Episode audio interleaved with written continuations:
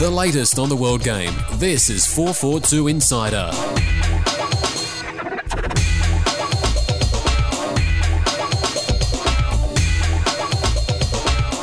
Hello and welcome to the 442 Insider podcast, where we take you behind the scenes at Australia's top football publication. This week we've been working harder than an umbrella salesman at the Ashes, covering news on Socceroos, the Hyundai A League, and international football. I'm Paul Hanson, and this week I'm joined by publisher Andy Jackson, the triumphant return of deputy editor Trevor Treharne, and um, ex Premier League player, a sometime pundit, and small business owner Spencer Prior, who's come to uh, fill us in on uh, all the stuff that's been happening this week. Now, uh, guys, there's lots of news to get through. We're going to be previewing the A League games, the kick-off of the A League season five, which is obviously very exciting. And uh, yeah, let's get started with some of the news this week. And first up, uh, the Socceroos squad was announced by Pim Verbeek for the friendly on uh, Wednesday, Thursday morning our time against uh, the Republic of Ireland in Limerick otherwise known as Stab City. So bring your stab vest, Aussie boys. Um, Is it? It's known as Stab City. Most, really? well, it was a few years ago when I was going out with a girl from Limerick. So, oh, and it is again that's now. Probably, that's probably just her. yeah, probably. Um, I did go to sleep with a stab vest on. Um, Anyway, the, onto the Socceroos squad. A uh, couple of surprises in, in the team, the old faithful, but there's a few new boys. Lads, what do you, what do you think? Good, good squad to, to go into the game? Interesting squad, isn't it? Um, there's a few names which stuck out in terms of players I'd really like to see. I mean, we're now getting to the situation talking who's going to sort of make that late run to make the, the squad to South Africa. Pleased um, Rukavytsya's in the squad because I always rated him in the A League, and mm. I think if he gets games um, in Europe, he can make it. Spiranovic is another one I'd like to see him play. Um, James Holland and Aaron Mooy, is that right? Mooy? Yeah. That's uh, Bolton. They really rate him at Bolton. A piece in the mag this uh, this month. Uh, the Bolton fans saying you know he's the one to watch from you know the whole of the Bolton team, so that's quite an accolade. But yeah, I mean I'd like to you know two or three of those four playing.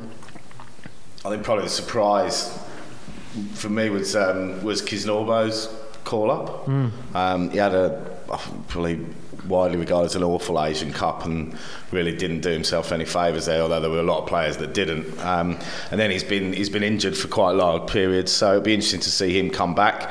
Um, whether he'll start, I'm not sure. Um, Lucas Neill's there as well. So I think it'd be interesting. Obviously, yeah, we've talked about this before. Is that you know Pim needs to get his first choice defensive pairing. I think Lucas Neill's a given, and it's who's going to play alongside him. We've seen Chris Coyne. Uh, he's obviously called up Madashi again. Um, whether he'll try him, I don't know. But that, that's going to be the interesting thing.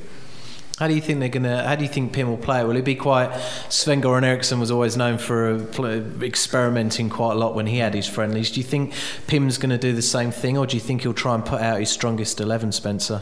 I think he'll put his strongest eleven out. I think it's great to see Nicky Carle back in the squad. I mean, he's got a lot to prove this year.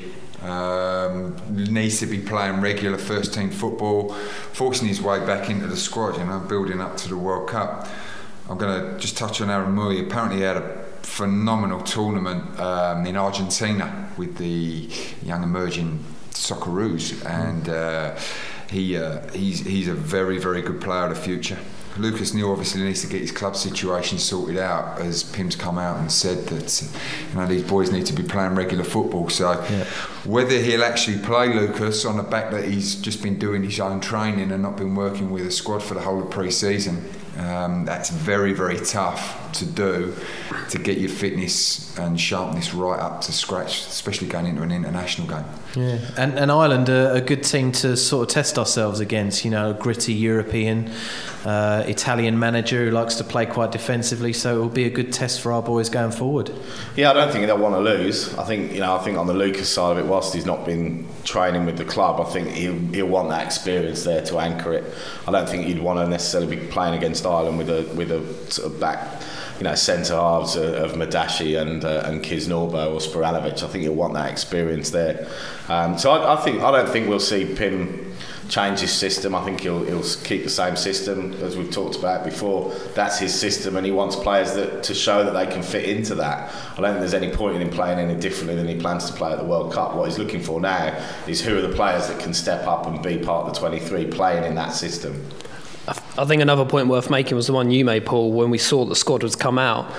it was a good point. Don't look so surprised. T- t- talking about um, the A League players not being in these teams, the ones that have come back, and you know, obviously not there because the game's in Ireland stuff. But as you were saying, they're automatically at a disadvantage. People like you know Culina and particularly Chris Coyne, who fancy chances of, of taking that role next to Lucas. He's not getting the opportunity to show what he can do you know, against you know, international opposition in Ireland, and I don't know if that's going to count against him yeah, I mean, but then I think by the same token they'll get their chance in the in the Holland game in October when yeah, he might, he and might not call on some of the European boys to make the trip, and then he'll look for the for the Australian based sort of, if you like, the, the regulars, the, the, the Culinas to really anchor that, I think, in a. And the Asia Cup qualifiers as well, yeah. whereas yeah. before it was pure A League, which obviously would be a that, game, that but can, now. That can be your point now that Trev's seen as. Uh, you can Andy have that just, point. Andy oh, shot, as soon as Andy shot it down, it can be your point now. I'd, yeah. so. I'd like to point out that it'd probably be the first time that a lot of them would have tasted the proper pint of Guinness.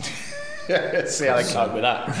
See how they cope with that. Yeah, make sure it's after, not before. Mo- mo- moving on, uh, some disturbing news out of uh, China with uh, an angry mob pelting the young Matildas at the end of their clash against China.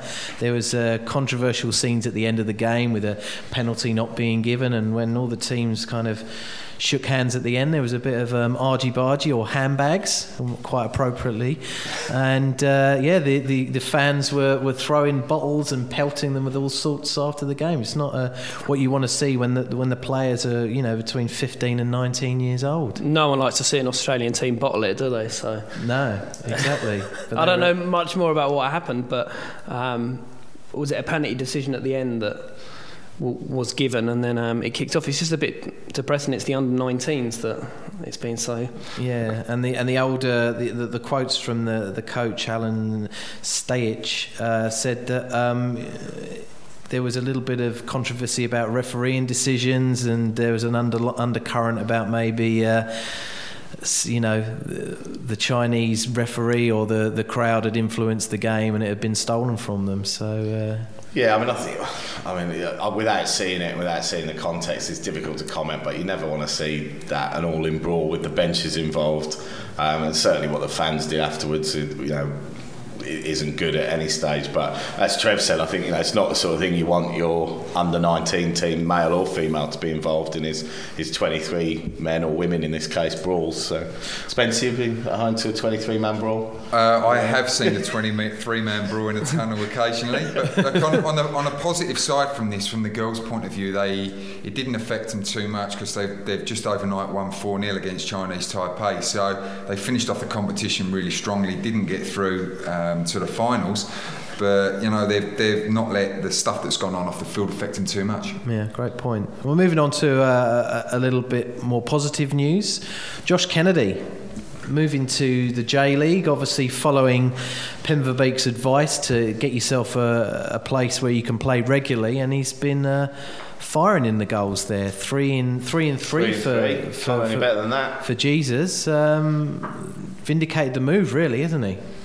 Yeah, one of the points as his teammate was making was that um, you know he can win everything in the air because he's so tall. I mean, it's an obvious point to make, and it's one we made before he went there.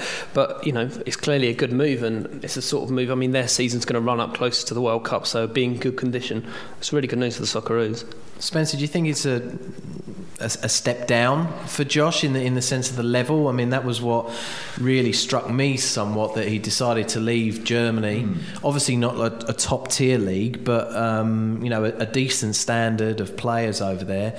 To go to Japan, not not casting any aspersions on the, the level of the J League, but it just seemed to me that he, it was a step down. Is he's a he's a step down and playing regularly better than playing in a better league and training and just sitting on the bench.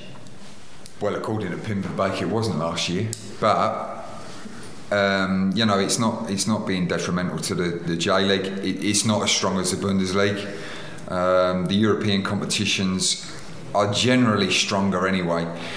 I think he's gone into a, a, really good environment there where, you know, the, I think the club he, he, was with got relegated last year in the Bundesliga. Yeah, yep. Now, you know, so it's good that he's stayed in a competition where there is still promotion relegation. He's got something to fight for. He's got he's going to be playing regular first team football.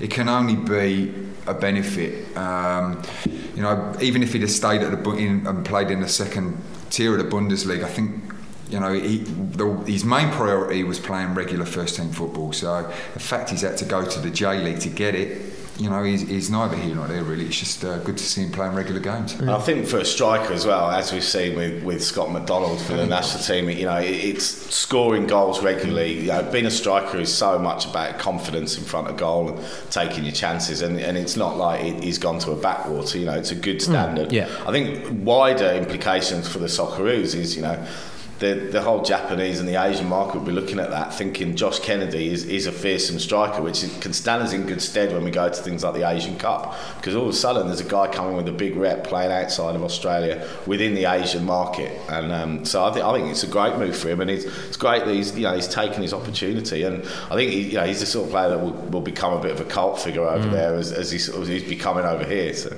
Well, he's got a bit of uh, a bit of competition in the cult status. It says here that not only do Grampus Eight have uh, Jesus Kennedy, but they've got Magnum PI. So um, Tom Selleck obviously trying to score a few goals there. I wonder if he's got the big bushy moustache or if he's uh, not. But uh, that's the end of the uh, first part of the podcast. But stay with us as when we come back, we'll be chatting over our experiences at the A League Season Five launch, which took, took part on Monday, including uh, eating a few pies with Charlie Miller. So join us after the break where we uh, run all that down. Goldrick Farrell Mullan solicitors are here to help all sporting people, whether individuals, clubs, or corporates, right across every code of sport in Australia and around the world. Goldrick Farrell solicitors offer professional advice from their lawyers and sports consultants, whether it's negotiating or renewing contracts or securing the best arrangements for your personal, business, or property interests. Goldrick Farrell solicitors have the team for you. Contact partner Barry Mullan now on 02 92 67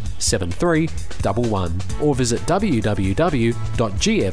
www.gfm.com.au. The Socceroos have done their bit, now it's time to do yours. Enjoy the ultimate 2010 FIFA World Cup experience with the Green and Gold Army on tour in South Africa. Known for their passion and pride in supporting the Socceroos around the globe, the Green and Gold Army's authorised travel packages will take you to the heart of Australia's support in South Africa. The Green and Gold Army's packages include tickets to all three Australian group stage games, tickets to four additional World Cup group stage games, all transfers to and from games, and safe, secure accommodation in Johannesburg, just a goal kick down the road from the Socceroos base. Head to www.ggarmyontour.com or call 1300 300 756 for more information on Australian football's once in a lifetime experience. But you'd better be quick as numbers are strictly limited and places are going fast. The A League season kicks off on Thursday night, and TAB Sportsbet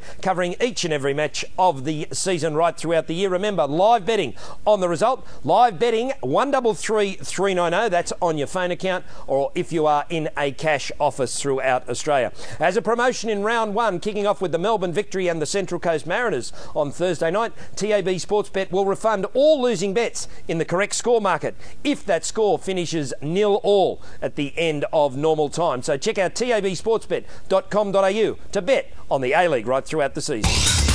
The latest on the world game. This is 442 Insider.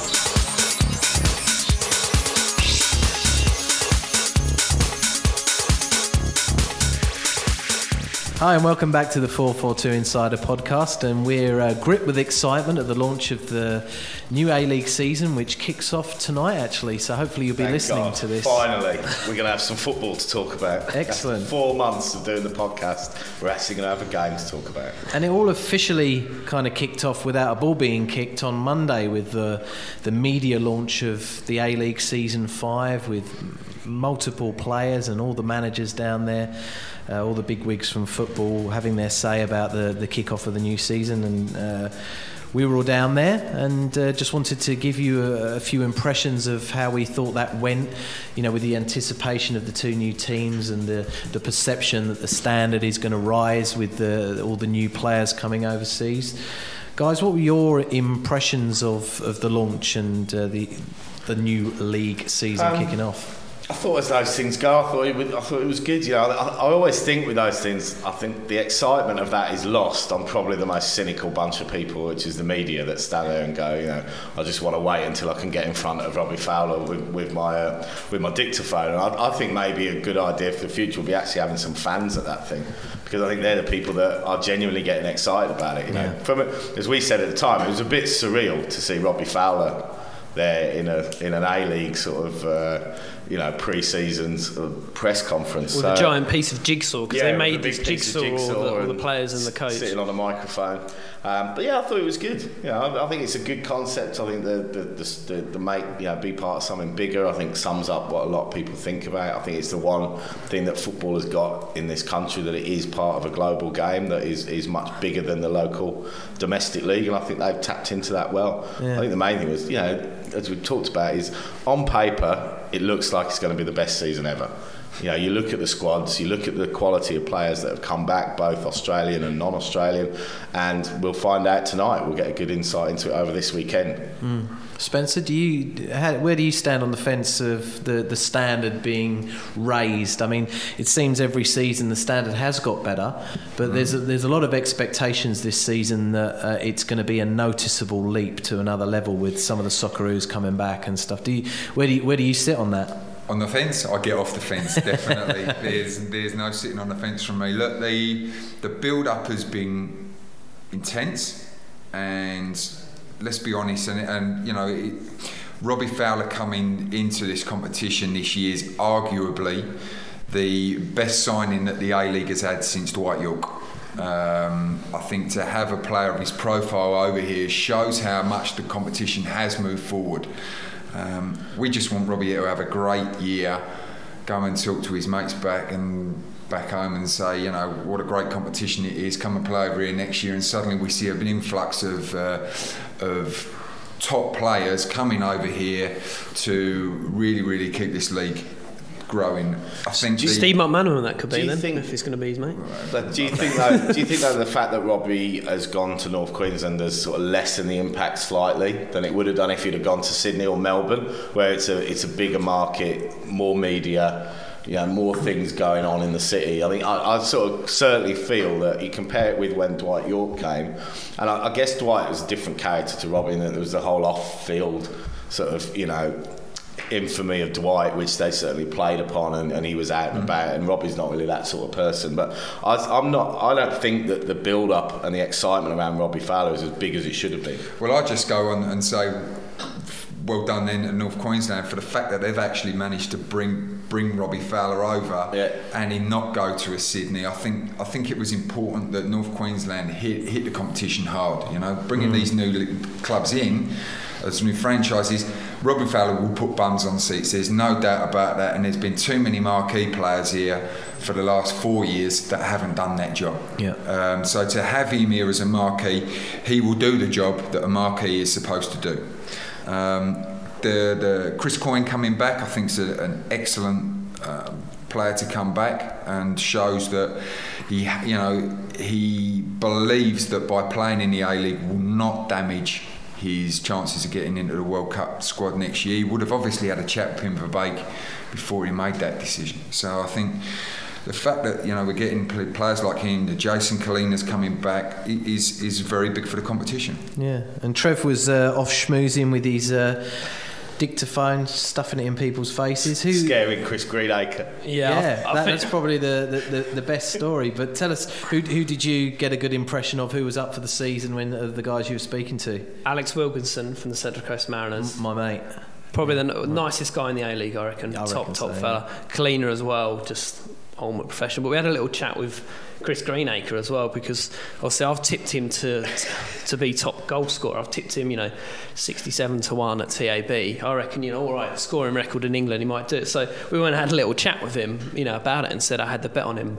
And it was fine at first, but I think started to weird him out a little bit after a while and he could sort of feel the pressure. And I, I said to him, I said, look, I'm not going to lie to you, I will turn on you if you don't get if you don't get the goals, you know, I've got I've got a blog, and I so I can, He did- I've got a blog and I'm not afraid got to a blog use and it. a podcast. uh, but and I will use it, yeah. Yeah. And yeah, I said, you know, stay fit and stuff like that. And I think you can feel he can feel the pressure. Feel the little pressure already. Well, we did. Um, while all the other proper journalists were off uh, getting bit. interviews, We were rubbish. weren't We, We, were trying yeah, to- well, all the proper journalists were I, out. do- can I, I'll, I'll be keen on, on Spencer's perspective on this as an ex-player. Yep. What do you think about having to do events like that? Is it, do you just see it as part of the part of the job, or do you enjoy it, or Honestly, it's a part of the job. Some of the questions you get asked are absolutely just mind-numbing, boring, and you have to deal with the same questions. Have you have interviewed and us? again. Have you met Trevor before? But you know, you have to give you have to give um, everybody deserves their time. You got responsibility within within your contracts to deal with the media. There's certain members in the media you don't want to talk to that you speak a little bit less to. Um, Trevor again? Yeah, so he's still talking about me. Still on Trevor. but- Trevor, yeah. Got a little eye contact. So, have, have you ever have you ever had a relate a, like a, a fractured relationship with a journalist that, that you were like you know you slaughtered me I'm not gonna I'm not gonna talk to you No, I never got that personal with anybody, but um, I'm seeing the old Joe Kinnear episode last well, season with that was, yeah, we can't run that. Yeah. We've thought about putting it on our website, but that wouldn't have, uh, you know, wouldn't have had to go on uh, after hours. But uh, no, look, every player has a responsibility. I think, um, I think, I think I'd like to see a little bit more from the players uh, in terms of a bit of personality coming out. I think uh, everything's a bit staged. You know. Yeah. Well, we had a bit of a laugh. We got a bit of personality from some of the lads. We, uh, while all the other journalists were off there getting their proper interviews, we decided that we'd get some uh, sound bites for the podcast, showing all our celebrity friends. And uh, we must have been the worst people in giving instructions to these guys because it was very simple, very easy. We had a cue card and I mean, stick to print, wasn't it? It was a lesson we learned because Yeah, we didn't any good at this. It just uh, shows. So we're going to play you some of the some of the guys. Some of the guys had a bit of fun with us, and uh, the the backstory of this is that Andy told us that the winner of uh, getting the best. Uh, soundbite Oh, from the player would uh, win some beers. So I Forgot about suppose with, with Spencer in the room, uh, having never heard him before, I think he can vote on who the who the best one is. And uh, beers are plenty for section three and four. We might be on our knees doing it. So uh, first one up is um, Archie Thompson, striker of Melbourne Victory, and uh, this is what he had to say. Hi, I'm Archie Thompson of the Melbourne Victory, and you're listening to the 444 444 Insider Podcast. Good effort. That's one of the best ones. That's, that's a hell of a formation. That. So that's Melbourne Victory playing 18 players tonight. That's why obviously Ernie's tactics uh, revealed early, the first exclusive of the night. Uh, now Is we've that got an AFL formation? 4-4-4-4-2. now we've got uh, Chris Greenacre. Um, uh, uh, You can hear the nervousness Under in his voice. Uh, shall we call him our Chris Greenacre for now? Uh, yeah, and uh, I think there's an economy of words here. I think he's straight to the point. So Chris Greenacre, Wellington Phoenix, listening to the Insider podcast. Good work. That sounds like a top scorer, doesn't it? To Tell me, you what, he's got goals It's in all him. business like that. uh, next up, uh, Sydney FC star player Karol Kisel. Kisel, Kisel. Hi, I'm Karol Kisel of Sydney FC, and you're listening to the 442 Insider Podcast. Tell you Pretty good. what, It's better than I could do it in Czech. Pretty good. Sounds like he's on helium. Now this is uh, this is my one, my effort with Alex Wilkinson after Trevor got um, you know pretty average one. Alex was brilliant, but you know there was no creativity from from Trevor. So this is uh, my one. Hi, I'm Alex Wilkinson from the Central Coast Mariners, and you're listening to the 442 Insider Podcast with my great mate, Paul Hansford. He'd do anything for beers. Unprompted was And that. really, that was unprompted. A, cu- a couple of Completely. Points. A couple of points, Matt. One, he starts laughing when it comes to the Paul Hanford bit. And two, if you were there, Paul had it written on a card. He had to turn Paul's business card over to read Paul's name. name. That's, that's how close of mates they are. Well, you know, we talked about it over a beer the night before. That's why I was Do you think you were Mike Lynch? Um, Sydney FC manager uh, This is mine. Vítězslav Lavička. It's uh, Trevor's one. This is very good. Ahoj, jmenuji se Vítězslav Lavička a jsem trenérem eh, Sydney FC. Got it to do it in Czech. Fantastic. Fantastic. Originality. Eh? We just got to hope up. that that's what he actually said. We don't Yeah. any Czech people writing in telling us what he really said. Uh, Queensland, or, or should I say Brisbane Roar legend Charlie Miller. Hi, I'm Charlie Molly, I listen to 442, and I'm just about to steal a pie. and I'm stealing a pie. That wasn't hide- staged. Can we get subtitles for Charlie Miller, please? I think he said, "I'm just about to steal a pie. I have stolen a pie." You know, there was So, there was um, kind of food coming around on uh, plates and stuff, and Charlie couldn't resist. He couldn't resist. At our pie, yeah. Now, what I think is one of the, the best ones, uh, Miron Bleiberg. Uh, Yeah, and, in, my way, yeah. and in his defence, he said he didn't have his glasses on, did he? That's it. He said it. He, I gave him the card. It didn't go very well, as you're about to hear. But he said, you know, he didn't have his glasses. I spoke to Jason Culina after. Jason Culina says he doesn't wear glasses. so someone along the line's lying. Well, here we go. Hello. Hello. I'm Miron Bleiberg, the coach of Gold Coast United. That's okay? Oh, and you're listening to. What? Come see it. And you are what? Listening. Listening to the 442 Insider Insider. What it is? podcast. Postcard. Okay. Which gold. Uh, gold. We're on Israel. At least he turned up. At least he wasn't a cardboard cutout. Yeah, absolutely brilliant. Um, and to just show that there were uh, some guys that we did give instructions to, and we, we finally got it right. We've got a couple of uh, good fellas here. I reckon uh, Archie Thompson. We, we need to give him one back after he uh, after his uh, crazy formation. He's the proper one. Hi, I'm Archie Thompson of the Melbourne Victory, and you're listening to the 442 Insider Podcast. You can tell he messed up the first Quality. time, though, didn't he? I preferred his first one. Absolutely, yeah. And uh, Brisbane Roars, Matt, Matt Mackay, consummate professional. Last one. Here Bill we. Matty. Never let Hi, I'm Matt Mackay of the Brisbane Roar, and you're listening to the 442 Insider Podcast. There you go. He's got. He's actually got a voice for radio, so get him on. There you go. So Spence, Yeah. which one was your favourite there? Well, I'm I'm going to root for the uh, the. 442 in Czech actually because I thought that, Have uh, that. There you well go. also we need to introduce him to some local beers and get him away from the Czech beers Definitely. Well, that was a journalist. Case of Journalism. Budvar on the way. Journalism is at its highest point there. Uh, we're going to go to a break now, but join us when we come back when we're going to play our new game, Over Under. I just don't know what's wrong with some tradies today. Look at the vehicles they drive. More show than anything, and certainly not tough. I reckon some tradies have even gone soft. For real, fair income tough tradies, there's only one choice Mahindra. Mahindra's range of 4x2 and 4x4 workhorse pickups and cab chassis know how to get the job done. And they won't cost an arm and a leg, starting at 19990 drive away. Visit your local dealer for a test drive today, or visit mahindrapickup.com.au. Making your power of attorney can be daunting and very confusing. What kind of power of attorney do you need? How do you do it? Who can witness it? The Australian Power of Attorney Kit explains the different powers of attorney easily and in plain English, so you'll find it very easy to understand. The Power of Attorney Kit provides step by step instructions on how to fill out the Power of Attorney form of your choice. And we have a very special offer for you right now. When you buy the Australian Power of Attorney Kit, we'll include all the forms you need for whichever Power of Attorney you choose to make. A Power of Attorney is a legal document that allows another person to make decisions for you only in the event you cannot make decisions for yourself. The Australian Power of Attorney Kit is only $29.95 plus postage and handling. Order online at australianpowerofattorney.com.au or call us today. Here's how to order. Call 1 800 200 109. That's 1 800 200 109. Write the number down 1 800 200 109. Call now. Back to 442 Insider.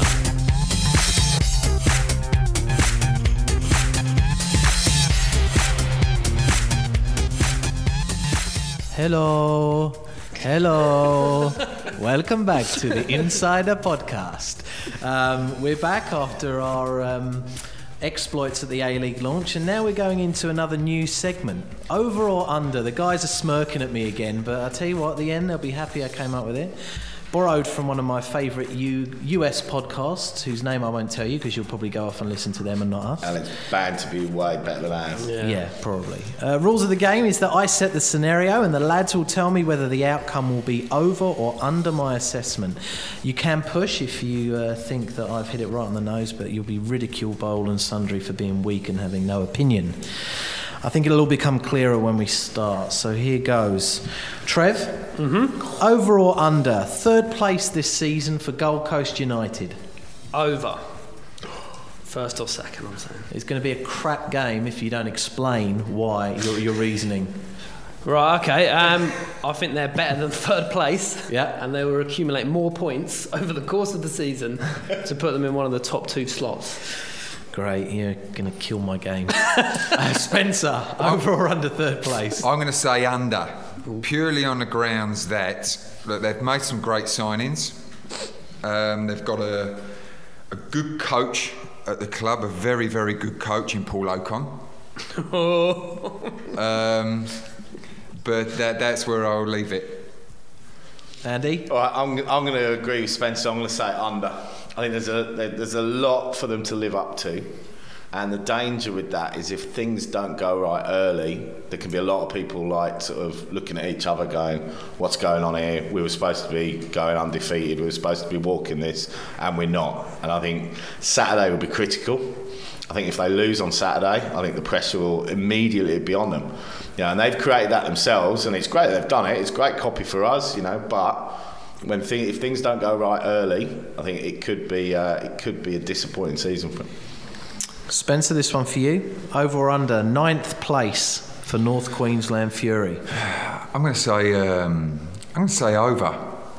I think uh, they've got a they've got a man in charge at the club, Ian Ferguson, who is a, a natural winner, and I don't think he'll accept the the, the fact that you tipped him to finish second last. Actually, I think it's a bit. Um, someone's got to, I suppose, but I, I think he is a natural winner and he'll demand better out of his players. And also going and playing up there is a tough place to play.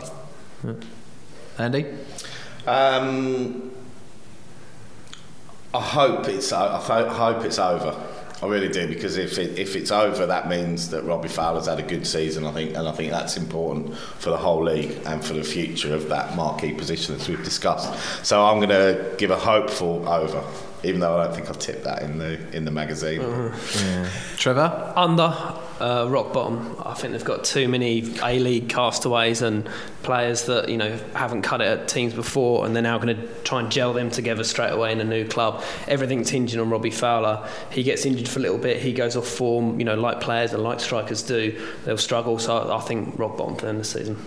Okay, Andy, over under nine goals this season for Robbie Fowler. Again, I'm going to go a hopeful over. Is it 27 games? So Yeah. 27 games, one in three. If he's fit, I hope he'll score more than that. And he's, he'll be taking the penalties, so there's a good chance of that. So, yeah, I'm going to go over. Come on, Robbie. Uh, under. I don't. I think you know he'll get close to that, um, but I think he- he'll be just under that. I think he'll, he'll miss a, he'll miss a couple of games, and I think it'll, it'll be tough playing in that squad to get many. But yeah, penalties. I reckon he'll get. I reckon half his goals will be penalties next season. This season. Spencer? You are banned from North Queensland. You do realise that. Good You job tipped that to that's- finish good job rock that that bottom. far away, Robbie innit? Fowler to score eight goals or less. You're, you, you're just not going to get in the area. Um, I'm going to say, as uh, as Andy said, a very hopeful over. I think he will be a marked man this year. There'll be people out to um, kick him about and try and. Uh, Stop him scoring, but look, let's, let's remember that it's a team game. The focus will be largely on Robbie Fowler, but uh, I'm, I'd like to think he'll get more than nine goals in, in a competition where you know he should he should get a lot more than that. Back to Trev. Uh, over under the first managerial sacking taking place on November the 1st. I'm going to say how many months is that? That's 10 season? games. It's about 10 games. 10, games. Right, I'm going to go over. I think I think they'll cling in there. I was just trying to think who's most you know most likely to go. I think Laureate Mariners might be under a bit of pressure if, if they don't start well, but I think they've got a mixture of managers that deserve to be given time and ones that have proven themselves before. So you know I certainly think there is going to be sackings during the season, but I, I think you know the 10 guys will get past that November the first. Spence. I'm going to pass on this question because I'm a coach and I don't think we should be talking about managers getting sacked. I think uh, everybody deserves a chance. Um, I'd like to see the clubs back their managers a lot more anyway, and uh, so therefore I'll be passing on this question. Passing. I like it. I'm going to go over as well. I think that um, I think with a longer season, I think we'll see coaches given a bit longer to get it right. I don't think we'll see you know the 21 game season. If you don't get a good start in the first five or six games, you can be out of it. And I think with the 27 game season, it's a bit more. And I'm not convinced it works. Just the structure of the A League with a set squad size and a salary cap that's full. You know, the coach with the, an, an incoming coach can't really change anything. No. You know, they're not his players. He hasn't chosen them. He's got no room to move. So I, I agree with Sven. I'd like to see that. Yeah, we've talked about this before. So the average life expectancy of an A-League coach is about 12 games. You know, which is ridiculous. You know, so I'd, I'd like to see. I'd, lo- I'd love to see all 10 coaches still in, in place at the end of the season. Mm. On that, I thought it was brilliant what we saw with Perth Glory last year when they were struggling. Everyone was talking about Mitch getting sacked. What they do, they gave him another two-year contract and said, "Well, there you go, media. You know, that's your answer to Yeah. Mitch getting sacked." And they gave him a good deal. He's gone out and recruited really, really well this year. The pressure will be on Mitch. Let's make no bones about it because of the the recruitment program that he's put together. But uh, you know, I think I think we've got to get more from the owners to back their coaches. Yeah. And you look look at the benchmark, which is Melbourne. You know they've had that consistency there, and Ernie Merrick's built his team, and it is his team. You know, and he's he's felt the need not to have to go out and make wholesale changes based on last season. Won the double. He's like, I'm happy with this. You know, and as he said today, he, he thinks they're going to be better than last year because again they've had, you know, they're going to hit the ground running because they they know each other inside out. So I mm. think it's that balance between chopping and changing and getting a, getting some fresh ideas, but or sticking with what's been successful. Moving on, Spence. Uh, two players, over or under, two players being given their Socceroo debut against Ireland. Ooh, over. I think he'll blood players. Uh, I think he'll. He's got nothing to lose over there. The pressure's off. The World Cup qualifying's done.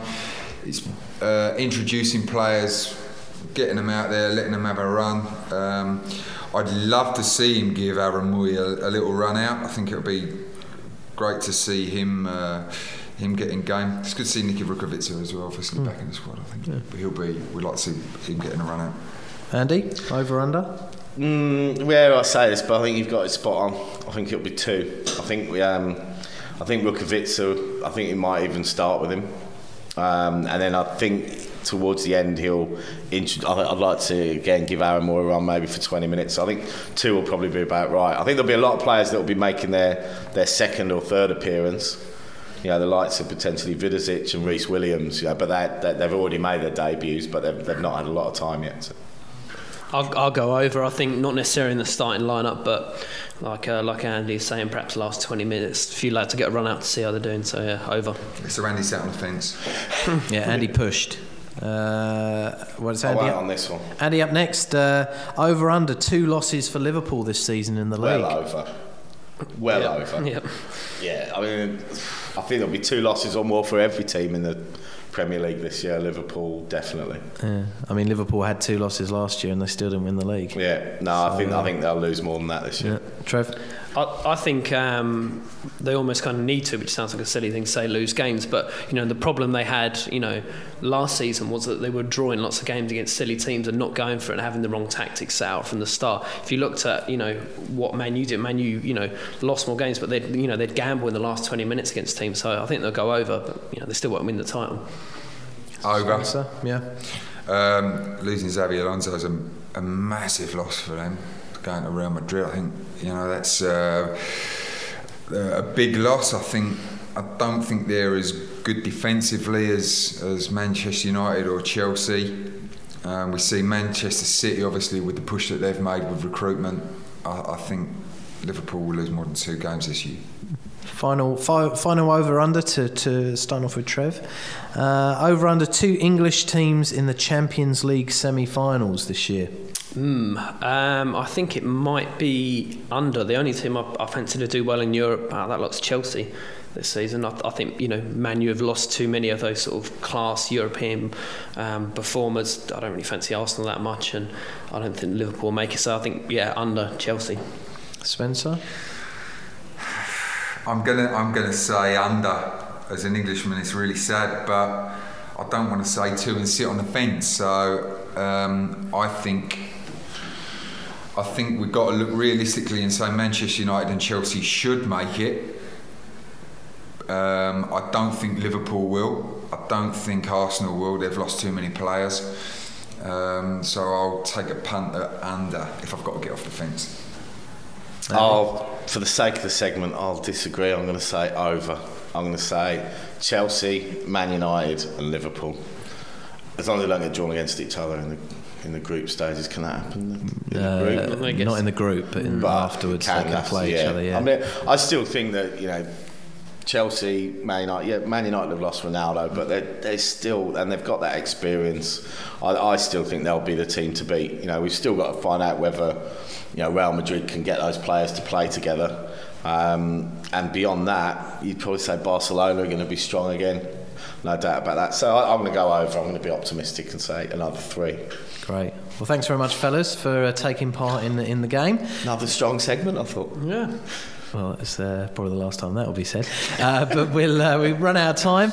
Uh, but when we come back, st- stay tuned in because we'll be chatting to Spencer Prior and also previewing all the games to kick off in A League Season Five. Goldrick Farrell Mullan solicitors are here to help all sporting people, whether individuals, clubs, or corporates, right across every code of sport in Australia and around the world. Goldrick Farrell Mullan solicitors offer professional advice from their lawyers and sports consultants, whether it's negotiating or renewing contracts or securing the best arrangements for your personal, business, or property interests. Goldrick Farrell Mullan solicitors have the team for you. Contact partner Barry Mullan now on 02 92 67 73 11 or visit www.gfm.com.au. The Socceroos have done their bit, now it's time to do yours. Enjoy the ultimate 2010 FIFA World Cup experience with the Green and Gold Army on tour in South Africa. Known for their passion and pride in supporting the Socceroos around the globe, the Green and Gold Army's authorised travel packages will take you to the heart of Australia's support in South Africa. The Green and Gold Army's packages include tickets to all three Australian group stage games, tickets to four additional World Cup group stage games, all transfers to and from games, and safe, secure accommodation in Johannesburg, just a goal kick down the road from the Socceroos base. Head to www.ggarmyontour.com or call 1300 300 756 for more information on Australian football's once in a lifetime experience. But you'd better be quick as numbers are strictly limited and places are going fast. The A League season kicks off on Thursday night, and TAB Sportsbet covering each and every match of the season right throughout the year. Remember, live betting on the result. Live betting one double three three nine zero. That's on your phone account, or if you are in a cash office throughout Australia. As a promotion in round one, kicking off with the Melbourne Victory and the Central Coast Mariners on Thursday night, TAB Sportsbet will refund all losing bets in the correct score market if that score finishes nil all at the end of normal time. So check out tabsportsbet.com.au to bet on the A League right throughout the season. The latest on the world game. This is 442 Insider.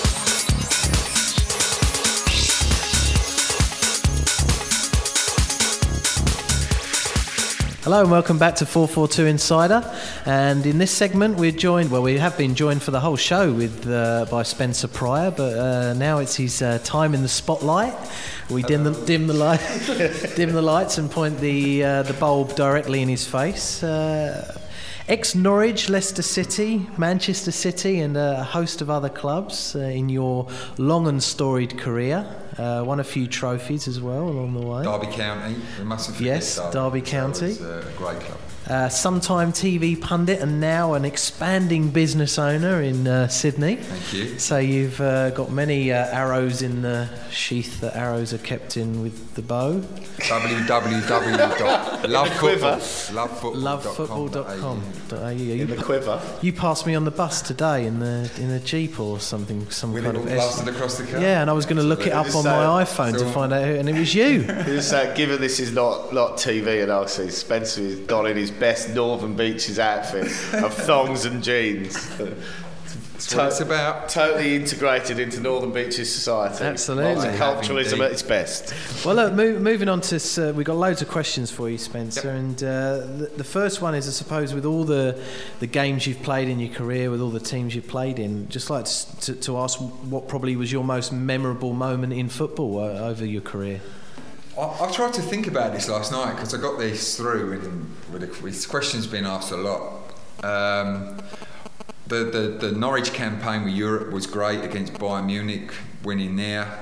Um, winning promotion with Southend United was, was mag- magnificent and a magic moment. Done it back to back twice with the club.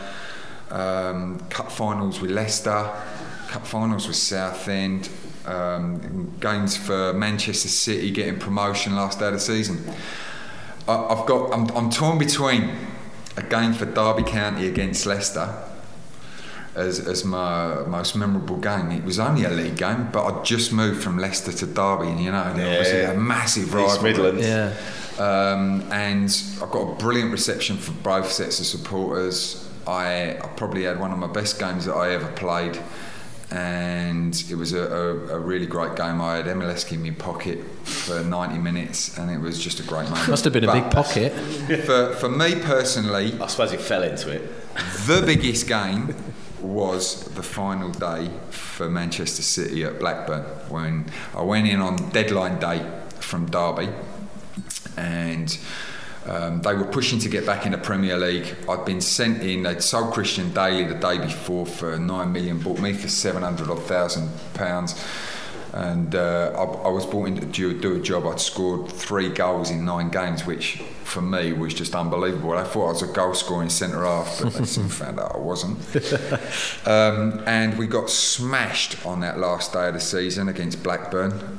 Um, Graeme Souness was in charge. They just had Ipswich at, at uh, Ewood Park win the championship there, and he said no other team will come here and ever celebrate here again. And they pumped us. Um, but we finished up winning 4 2.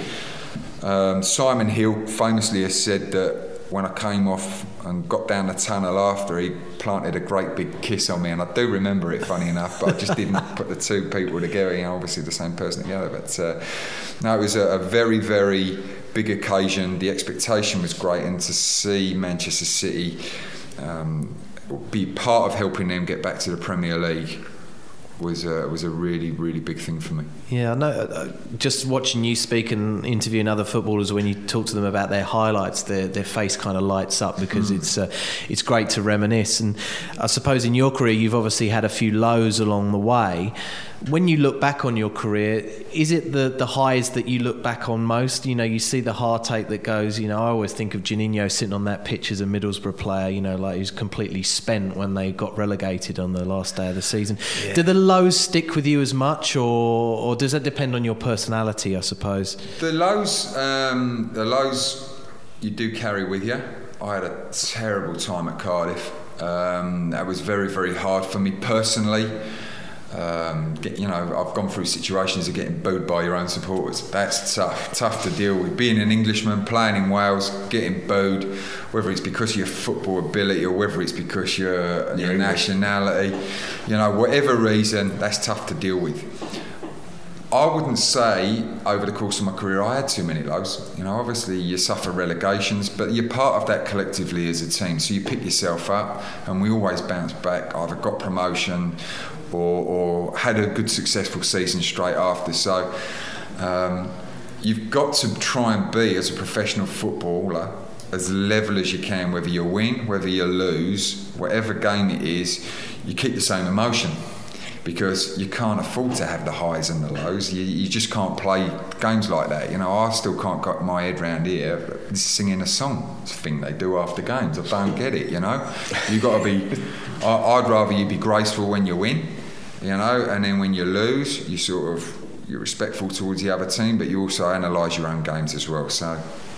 It's hard as a, as a professional player to, to cope with the highs and lows. Hmm. Spencer, with regards to obviously the coaches you played under, as a Villa fan myself, with Martin O'Leary hmm. in charge now, yeah, he's a bit of an enigma, you know, particularly in the transfer market. You know, I wish he was a bit quicker and a bit more decisive. As a centre half, did he ever ask you to play right back? We played as a we played a back three. First year with Leicester, we played a back three, and we played out at, at Sunderland. Myself and Kasey Keller signed the same day. There was myself. I was playing the right side of the three. There was Steve Walsh, and then we had Julian Watts playing on the left hand side, or, or Simon Grayson, but Simon maybe played as a wing back.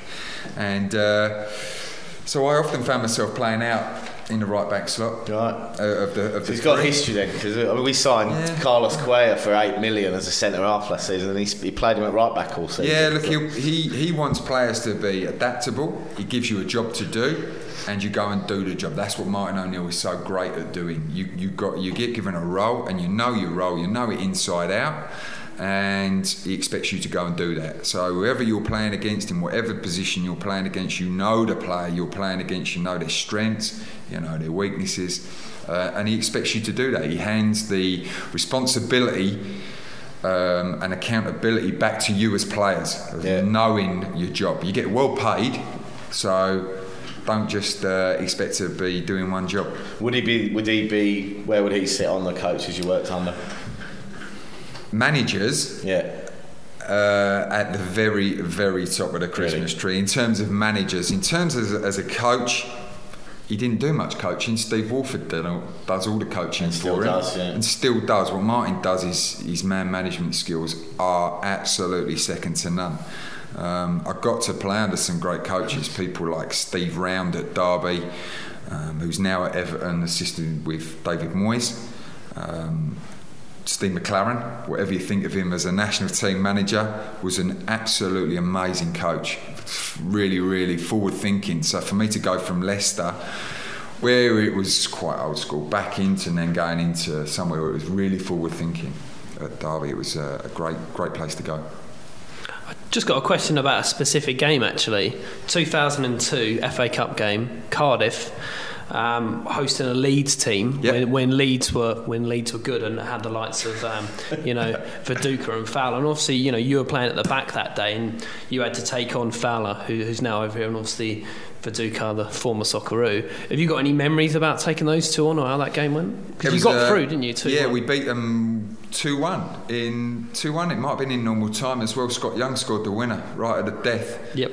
But they were obviously at the, their, their highest point that they'd been. Ridsdale gone out, spent millions of money that he didn't own. And. Uh, I think that was the beginning of the, the downfall for, for Leeds, if I'm quite honest. Did you cause it then? Is that what you said? I hope so.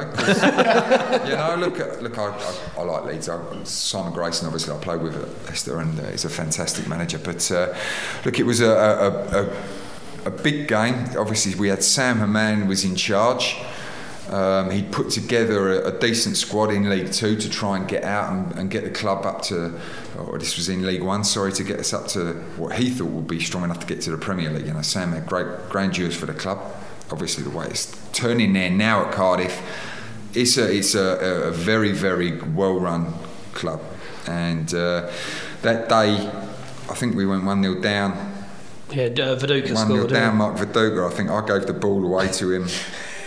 Um, just inside their half, and he went on an absolute mazy and just smashed it in the bottom corner. Graham Kavanagh equalised with a free kick, and then uh, Trev's checking these stats Got as he me, really I've look. got- all right. He's got- I've- yeah. I've got it here. Yeah, Cav, he's got- got it. Cav scored, and then uh, and then Youngie turned up.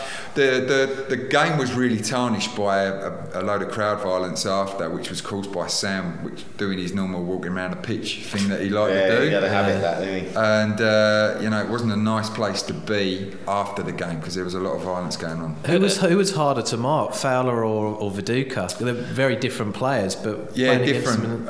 Um, Viduka was just a, uh, just big, and you couldn't get round him. But you knew if you could hold him off, that it wasn't so bad. Fowler's movement was frightening and clinical inside the box. I probably played against.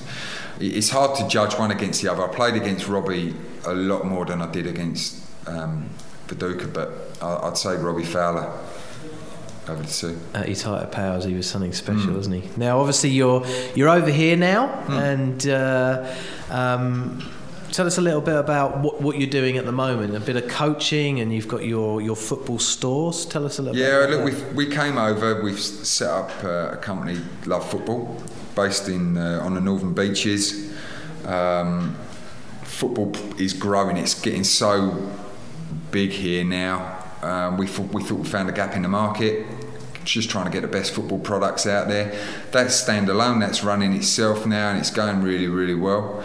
Um, me personally, I'm coaching assistant manager at Manly United in the in the New South Wales Premier League, and uh, we're going into the finals in a couple of weeks' time. We're in the final of the Tiger Turf next weekend, and uh, we've had a good year at Manly. I've just finished my AFC A license, so I'm now an A license coach, which I think uh, we've only got a couple of people in Australia who are high qualified, or we've got one in New Zealand. Ricky Herbert's got Yeah, the pro, I think Ernie's- and Ernie's got the Ernie's pro. got yeah. And um, there, there's a group of guys that have now got the A license, of which I'm one of them. So pushing on with that. Just done some work with NSWIS up in Newcastle, working with the Institute kids there. They've been brilliant. Yeah. So. And a cool time on your playing career, or will we see you out there? I mean, I heard that we saw that you trialled with Newcastle Jets, but did, nothing, yeah. nothing came of that. What, what, what happened there? Were you close to playing, or? Well, we were in pre-season with Manly United, and, and Gary Van Egmond. I call him Gary Van Egmond because I'm respectful of the coaches. We don't call him Dutchy, you know. But uh, he phoned up through. It was actually through Ian Crook. I played with Crookie at Norwich, and th- he asked how fit I was, so we gave him all my test results, and it was, well, would you want to come in for the last four games of the A League? We need someone with a bit of a voice, bit of experience that can help the younger players through. So it was all done and dusted. The deal was done. It was agreed money. Uh, I went up there and trained uh, along with another boy. And for some reason or other, it, it just didn't materialise. I've, I've played this year with Manly in the State League, and this will be my last year playing. I've, I'm, my knees are shot. Um, playing on Sutherland's Tiger Turf probably didn't help it out, but uh, it's it's been very very good year, and I'm pleased I put the boots on again. I missed it last year, and uh, it's, it's been good to play again this year. Well, if you uh, want to give some business to an ex uh, Premier League uh, legend, as we like to call you, uh, the website's lovefootball.com.au, is that right? That's it. Excellent. So head over there for all your, your footballing needs. Uh, we're out of time in this segment. Thanks, Spencer, for your memories. And uh, come back and we'll be previewing the kick-off of the A League. I just don't know what's wrong with some tradies today. Look at the vehicles they drive. More show than anything, and certainly not tough. I reckon some tradies have even gone soft. For real, fair income tough tradies, there's only one choice Mahindra. Mahindra's range of 4x2 and 4x4 workhorse pickups and cab chassis know how to get the job done. And they won't cost an arm and a leg, starting at 19990 drive away. Visit your local dealer for a test drive today or visit mahindrapickup.com.au. Did you know you can write your own legal will with the Australian Will Kit? There's numbered instructions for every clause, and they're very easy to understand. Simply fill in the blank spaces. It's quick and easy to do, and the Australian Will Kit tells you how to witness and store your completed will when you're finished. It even tells you how to cancel any previous wills you may have written before. The Australian Will Kit is only $29.95 plus postage and handling, and there's no ongoing costs or hidden fees. Don't let others decide who'll get your estate, and don't miss out on the bonus offer we have for you right now. When you buy the Australian Will Kit today, we'll give you a bonus will form for your partner absolutely free, so you can both write a will that's legal right throughout Australia. For your peace of mind, call today for your very own Australian Will Kit. Here's how to order. Call 1 800 200 109. That's 1 800 200 109. Write the number down 1 800 200 109. Call now. Cars Guide now have their own weekly podcast. Log on to carsguide.com.au and download the latest edition of Cars Guide Radio each week. All the latest automotive news, interviews with industry leaders, road safety advice, driving and car tips, and lots of fun. So, if you're a car nut, join Joel Helms for Cars Guide Radio, available at carsguide.com.au or search for Cars Guide Radio on iTunes. Back to 442 Insider.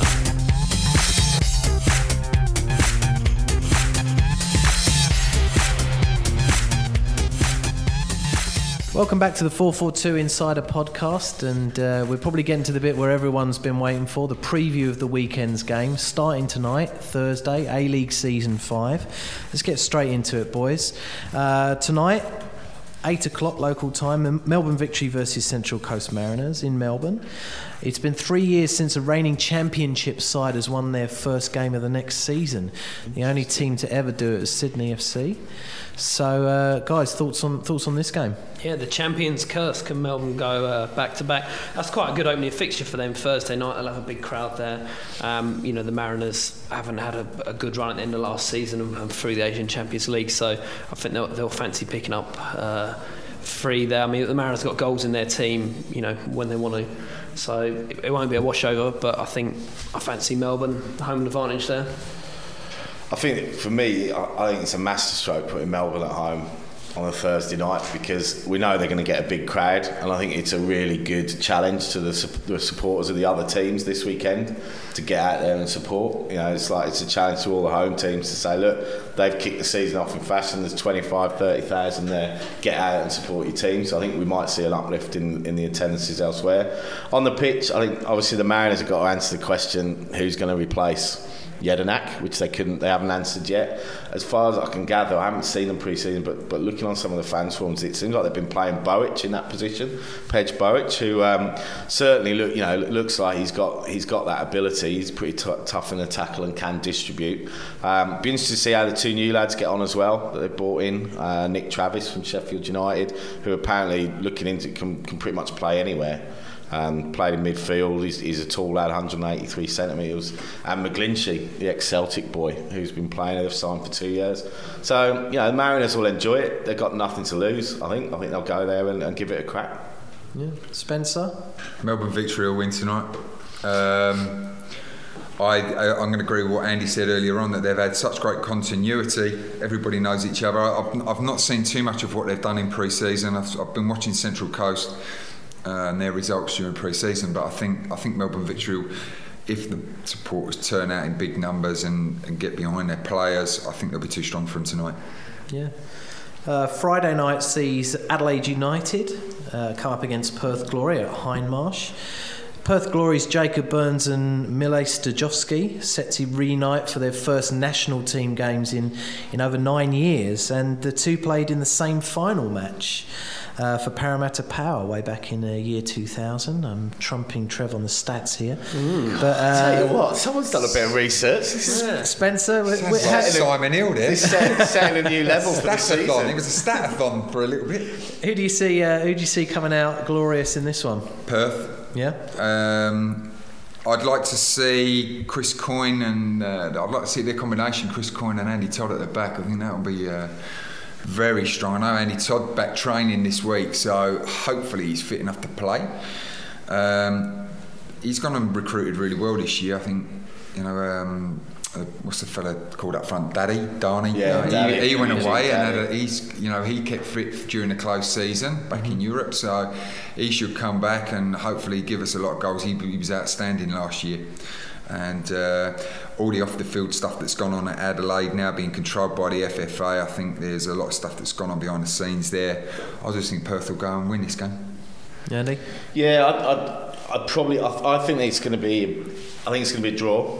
I think Perth will take a while to get their combinations. Interesting thing for me is who he's going to play up front with Dadi because he's talked about playing Sterjovski in a in a forward role, but they've also signed this guy that no one's really seen yet, Branko Jelic, who you know is a Golden Boot winner in the Chinese league, uh, was playing in Germany uh, uh, last season. I'm looking I'm looking forward to seeing him. So I think it'd be interesting to see how Mitch sets him out to play. Um, you know where he plays them. Obviously, I think he's going to have Jacob Burns in the mid anchor in the midfield. So I, I'm probably going to tip a draw simply because I think Perth will take a couple of games to hit their straps. Trevor, where do you sit? Um, it's interesting talking about Perth's chances. When we spoke to um, to Archie at the the A League launch, we said, you know, who you worried about the most, and he sort of said, well, you know, everyone. But he did give a special mention to Perth, and he said it's in particular, even though it hasn't been in previous seasons, the trip over there, you know, to play that that new roster of players is, is going to be um, a worry. With that said, I think Adelaide are going to win that game. Um, Adelaide have kind of gone on the radar a little bit in the close season because everyone's talking about, you know, the new teams and Melbourne retaining and Sydney new coach and you know Perth for their Socceroos that people will not really mention Adelaide and the fact you know they were in the grand final last season they were runners up and I think they will still pick up points at home and I think they'll win that game yeah moving on on Saturday First of the double header on, Saturday's games North Queensland Fury versus uh, Sydney FC. Never before in over 6,000 okay. matches in the National League has a game been played north of Brisbane. Wow. There we go. Tell you what, it's on fire. Try and follow that up, eh? Stunned into silence, aren't you, with my knowledge? I can't believe you printed that email out and it's now you're reading it. All my own work, lads. So where do, where do we think? Uh, where, where do you think it'd be? The New Boys or or Bling FC? Um, I'm going to tip Sydney to win.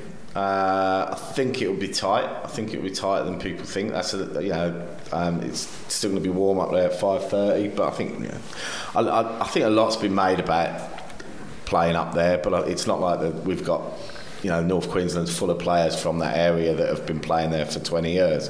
So I think it's going to be as tough for the, for the Fury players as it is for the visitors. Um, Sydney FC, I think, will be very well disciplined. I think that's what we've seen from pre-season. Having seen them a couple of times, you know, they've got that European influence and coach. I think they, you know, they when they lose the ball, they they track back quickly and get the two lines of four.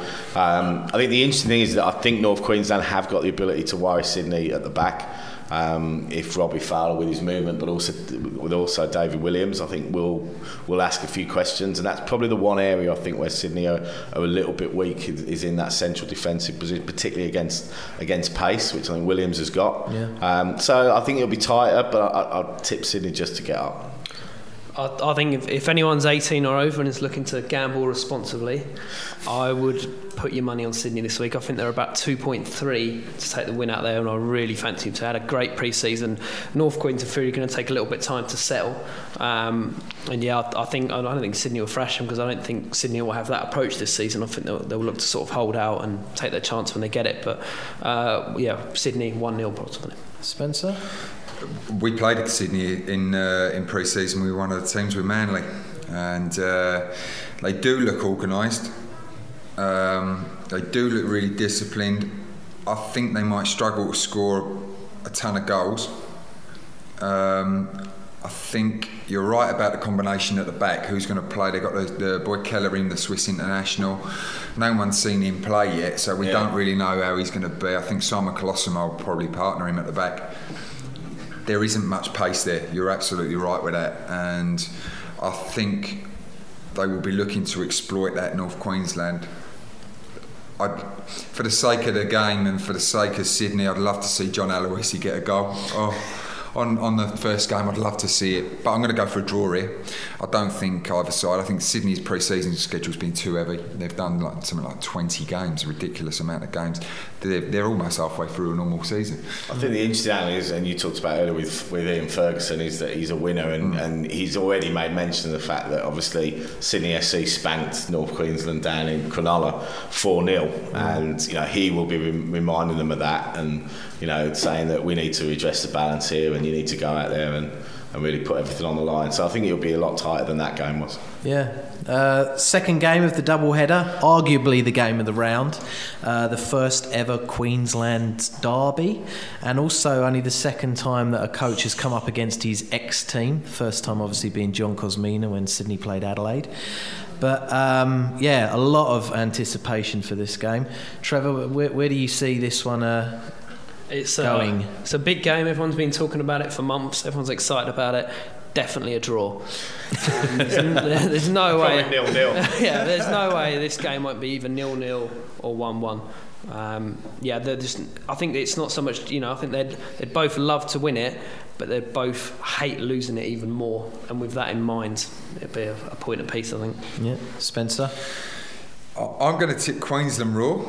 I think Frank Farina would have got his players absolutely fired up. I think it's an, probably about an, well, it'd be less than even bet on Danny Tiatto getting a yellow card in the first 15 minutes of this game. Um, and I just think they'll be too strong. They've got a lot of experience, probably more experience actually than Gold Coast. The, the, the home crowd will be an advantage for them, and uh, you know we've all talked about the the game having been switched, and I think Frank Farina will get the players certainly up to put one over on Mr. Bleiberg. Mm. Andy? Yeah, I probably. I think the first 15 minutes are going to be there's going to be a few fireworks. You know, there's a lot of people. You know, Jason Culina, big ticket marquee boy, he's got a lot to prove. You know, he's probably going to be facing off against Tiatto, or certainly they're going to be in that area. So I'll be looking to uh, Tiatto to give him a welcome back to welcome back to Australia, either a dig in the ribs or something just over the top. Um, I'm going to. Um, result wise, I'm going to go with Trev. I think whenever there's a game with this much at stake, invariably you struggle to get anything other than a draw. I hope it's a high scoring draw because I'd like to see um, Smeltz and, uh, and Joel Porter to get off the, uh, get off the mark. Yeah. And the final game uh, of the round, round one, is on Sunday. Newcastle Jets against Wellington Phoenix. My fascinating fact for this game is that um, Newcastle Jets defender Adam D'Apuzzo is playing his 50th game. Fantastic. Yeah. that was an But- incredible amount of research. for Chris, that. Yeah. Chris Greenacre's playing his first. Maybe that just probably shows the excitement level of this game compared to the other ones. But let's not do them uh, uh, an injustice. It's uh, a good game to see Newcastle, see whether they can come back from from last season's disappointments, and uh, Wellington obviously see how they can do without Shane Smeltz really. So where, where do we see that one going, Andy? I'm going to go for a Wellington win. I like Wellington. I like them as a club. I like the fans. I think they're great. Um, and I think they'll win. I think um, I think they've recruited pretty well to replace Smeltz. Um, couple of players of, of similar background similar stature to when Smeltz came back in Ifill and um, and Greenacre. And I think Newcastle have got a lot of lot of stuff going on, on off the pitch, which I think will have disrupted it. You know, Vigneroli, is he going to be there? Isn't he? You know, and Branko himself's come out and said that it's thrown a massive spanner in the works. You know, if he's not there. Um, so yeah, I'm going to tip Wellington to get up. Excellent. With Chris Greenacre scoring. Oh, oh, I think Wellington also. Um, as you said, the stuff that's going on off off the field. You know, the change of manager now with Branko getting the job. There's the upheaval from the, the, the staff point of view, the team behind the team. Looking at that, I think uh, they have recruited well Wellington. Chris Greenacre is a very good striker. He's very proven in League One in the UK, and I'll, I'll I think he'll get a load of goals this year. I'll go agree with you, Trev. I think. And Trevor I think Do you know uh, anything about the Paul, the Paul Ifill? He played 33 games Crystal Palace last season, and Same thing, uh, Yeah. and a very, you know, another uh, very good player with the UK pedigree. We've we've seen a lot of players that have come over here from there before that have just not done it. But I think the recruiting has been very good this year from from the UK. Trevor, final word. Where do you see this one going? Come of the hour, come of the man, isn't it? This is Chris Great, Chris Greenacre written all over it, isn't it? Our Chris Greenacre. Yeah, ah, Chris Greenacre. Yeah, the Jets will be running scared when they see him on the pitch. Um, that said, I think it'll be a draw. Actually, I think. I mean, Nil-nil, Yeah, yeah. yeah. I, I, no, I think it'll be four all. But um, I, I fancy a draw. Though. I think the, the Jets in the first. Uh, Lubo as well, um, playing at the back. Yeah, um, draw. Great, fellas. Thanks very much for all your insight and efforts today. Um, thank you to the listeners for joining us on the 442 Insider podcast. Don't forget that you can listen to us on the interweb at au.442.com or subscribe to us on iTunes. We'll be back next week, and uh, thanks for listening. See you then. 442 Insider is a Helms Media Solutions production. Visit helms.com.au to find out more about our services.